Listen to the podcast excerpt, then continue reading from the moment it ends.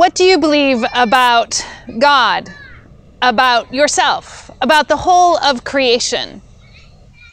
I'm Rachael Keefe, and this is Monday's Muse. We are here at the Minnesota Zoo to shoot this episode because it has become one of my favorite places in Minnesota. I like to come and feed the goats that you can probably hear in the background. I like to watch the snow monkeys and the prairie dogs and be reminded at the amazing diversity of God's creation. And it's also a great place to get your 10,000 steps.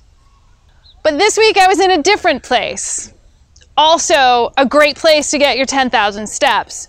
I was in Orlando, Florida, with the United Church of Christ and Disciples of Christ youth who gathered for their national youth event. I was there with about 3,000 youth and probably another 800 or so adults for the week, and the theme was believe. Believe in God, believe in yourself, believe in your power to change what is. These youth were given the message constantly that you don't have to wait to change the world, you can change it now. Throughout the week, we heard from several youth who have done remarkable things. There was one who started a nonprofit to help children in need, another who started an ocean conservation program to recycle fishing line, others who wrote a program that will change or lessen cyberbullying.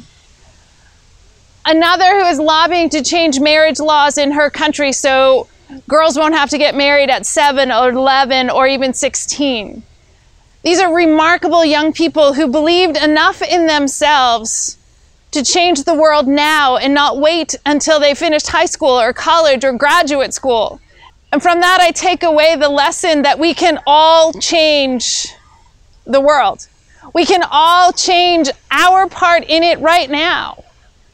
It's a question of what we believe. The scripture reading for this week is the, the parable about the rich man who had so much harvest he had no place to store it. And instead of sharing it, he simply built bigger barns. And a lot of people use this parable to talk about wealth and how it gets in the way of our relationship with God. I think there's more to the story.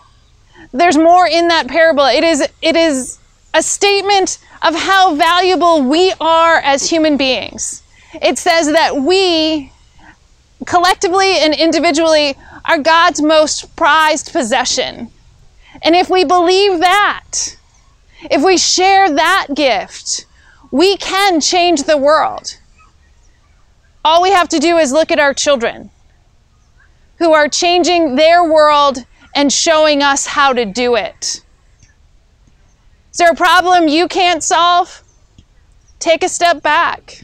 Take a deep breath. Remember, you are God's beloved, and with God, all things are possible.